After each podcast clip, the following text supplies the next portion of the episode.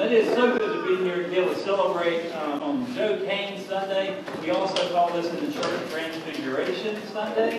Um, but it's just be able to gather together, to have to do our breakfast together, some fellowship, and just be in this mood and this spirit um, to, to celebrate together. That, well, the most important part of this, of this day is to know that God is with us, that God is present. And that's what we are recognizing and celebrating on, on Transfiguration Sunday. I want to um, open us with a word of prayer, and I want to read this passage from one of Paul's letters. Let us pray. Almighty God, we thank you for this time together. We thank you for this space. We thank you for the technology that allows those who could not travel to be here with us, but join us through the virtual platforms. Lord, we just lift all this up to your glory and your praise. We, we, we celebrate your presence with us. Lord, as we continue to celebrate, be with us in the rest of this service, that it will be pleasing and acceptable to you, that you will smile with us, and we will feel your presence, your warmth, your love, and your grace in our midst. Lord, to you we give thanks. Amen. Amen. Paul wrote a wonderful letter. He wrote several letters. And he wrote a few to the church in Corinth because they had issues. They were unlike any other church. They had issues. But he, he, he, he heard their issues, he heard their problems, and he wrote to them. He was present with them as best as he could be to help them work through the issues that were at hand. And some of the issues that they were dealing with were, were beginning to fester up and, and to have false teachings come in, false understandings. And, and, and before we would call it a heresy, they were in danger of falling apart as a Christian, faithful community. And so he, he wrote to them, hearing their concerns, hearing their, their worry and their fear. He writes to say, I'm here for you. I have been there with you. I will be there with you. Even when it looks like things are falling apart, God is in this. As long as we are faithful to God, God will bless the work that is happening in our midst. And so he writes this incredible letter. This is from Second Corinthians chapter two. Um, I have to blow it up so I can read it easily. Um, Second Corinthians chapter two, verses um, three through nine. He writes, and even if our gospel is veiled, it is veiled to those who are perishing. In their case, the God of this world has blinded the minds of the unbelievers to keep them from seeing the light of the gospel of the glory of Christ, who is the image of God. For we do not proclaim ourselves. We proclaim Jesus Christ as Lord, and ourselves as your slaves for Jesus' sake. For it is the God who said, let light shine out of darkness, who has shone in our hearts, to give the light of the knowledge of the glory of God in the face of Jesus Christ. May God bless the reading of His Word. Now he writes this letter to a church that is struggling. And they're beginning to beginning to misunderstand. They have the preachers coming in. They've had Paul come in. They've had Paul raise this church up. And they begin to question, why, why don't more people, why don't more people come to the breakfast? Why don't more people come to the light? Why don't, why don't more people believe in Jesus Christ? Why don't more people come and join with us in our community? What is it that we're doing wrong? And Paul writes to them to say that the, the gospel appears veiled. It's like people who are living in, in darkness. And so here we are on Joe Cain Sunday, Transfiguration Sunday, the last Sunday before we enter the season of Lent, an important season, a season to kind of reset and refocus ourselves, to realign ourselves with, with God and with one another. And in this season, It's all, it begins Wednesday. I hope you will join us on, on Wednesday. You can come to the drive-thru and have ashes imposed on your foreheads. Chris and I will be right outside your mortgage day. We will be happy to sprinkle some ashes on your head. You can join us on six o'clock on Wednesday. the service about Wednesday, when we officially enter this season of Lent, the season of penitence and preparation. You know, when Leah and I moved here, we bought a house, and the house came with a pool. I didn't want a pool. I knew what that meant. I, I, growing up, I, we had a pool, and I knew there was a lot of work, and that things, there's this constant something all the time, and I didn't want it. But Jess wanted it. He told us when we moved here that either I want a pool or I want a second floor. Well, he got a pool. So right after we were moving, we had to get moved in, and the first year, that pool turned as green as some of these crazy things. It looked like a science experiment gone wrong.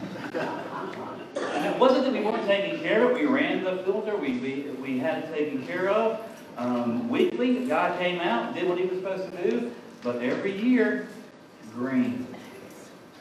And it would look as thick and like swirly as like a pea soup. And I was like, I don't, I don't understand what's going on. And the guy who was working for it at the time said, I don't even understand why this is happening. And he did all he could do. And finally, we had to hire somebody else because he couldn't figure it out. We hired somebody. He came out, shocked it, goosed it up with a lot of different chemicals, and did all kinds of things. I don't even know what I did. But in a, in a few weeks, it was crystal clear. We went swimming that summer. It was great. The pool was ready to go. You could open your eyes and not be blinded. You could see where you were going. The next year, green as pea soup. The guy came out and said, I don't know why, we're going to shock it, and he did it. Took care of it, and a week, a week or so, crystal clear. Next year, green as pea soup. Every year, pea soup in that pool. And I, I complained to Leanne every year. I knew we shouldn't have. We should have filled this thing in. But that experience with this pool is like Lent. This season of Lent gives us a, a time, a reminder that we need to set aside some intentional time to clean ourselves, to get all that stuff out that clouds our, our judgment, that clouds our vision, that messes up and breaks down our relationship with God and, and with one another, that, that Well, it makes it so you can't see underwater. That, that crystal clear, what's supposed to be crystal clear, is, is pea soup. And the season of Lent is about us working with God and God working with us to shock the system, to refocus, to realign, to renew our relationship with God, to get all that stuff out of the way, to shock what we've been doing. Even if we do everything we think is right, we still can find ourselves in peace. That's the season of Lent. And when I read Paul's letter to the, to the Corinthians, and I, and, and, and I read those words, those incredible, powerful words, that the, the gospel is veiled to those who don't believe. Because the world, the world has, has put it like scales over their eyes. Have you ever, you ever been in a, a storm at night in your house, and maybe you're cooking supper, maybe you, you're working with the kids to get that last, that, that project done with the glue gun that was supposed to be done a week ago, but it's due tomorrow, and you've got the glue gun out, and you're working on that project and helping your child out. You've got lights on, the oven's going, the burners are going, and then one flash of lightning and the burners are out. And you're just in pitch darkness. And when you that shock, that, that sudden shock kind of kind of fades away, and you begin to think, where are the candles? Where are the flashlights? Where's where, where's that hurricane lamp? Where where are all these things that I put up? I knew where they would be, and now I don't know where I am. I don't know where they are. And you're fishing around for for lights. And then you get the lights going as best you can. And then you begin to, you sit down on the couch because there's nothing to do. And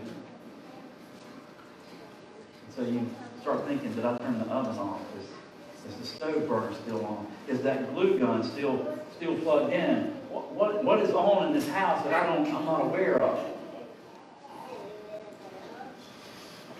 So you go and you double check and you triple check the oven and the stove and the glue gun and everything you think is on. And then you finally, when it's late in the night and the light is still out, you just say, you know what, I'm going to hope and pray for this. I'm going to bed.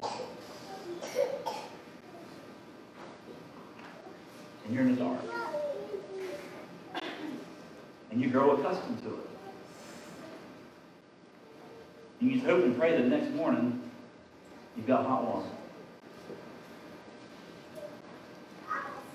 That's what, that's the feeling that Paul senses. And those who he, say are, he says are perishing. Those who do not see the light. Those who can't comprehend, can't hear, can't see, can't experience the gospel because they have been blinded by all this pea soup, by all this stuff in the world that just falls on us all the time.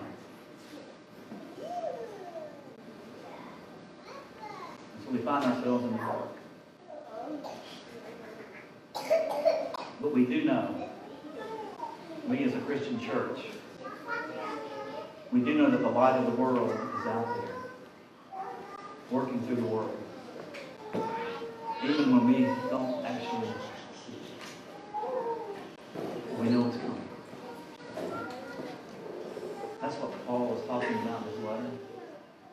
That's what this whole season of Lent is about, is to help us remember, to focus, to refocus, to recollect ourselves and, and find alignment, realignment with God, to be able to see the light again, to have the waters crystal clear. That's what this is about. I hope you'll join us in this journey. Even when it feels dark, there's still light.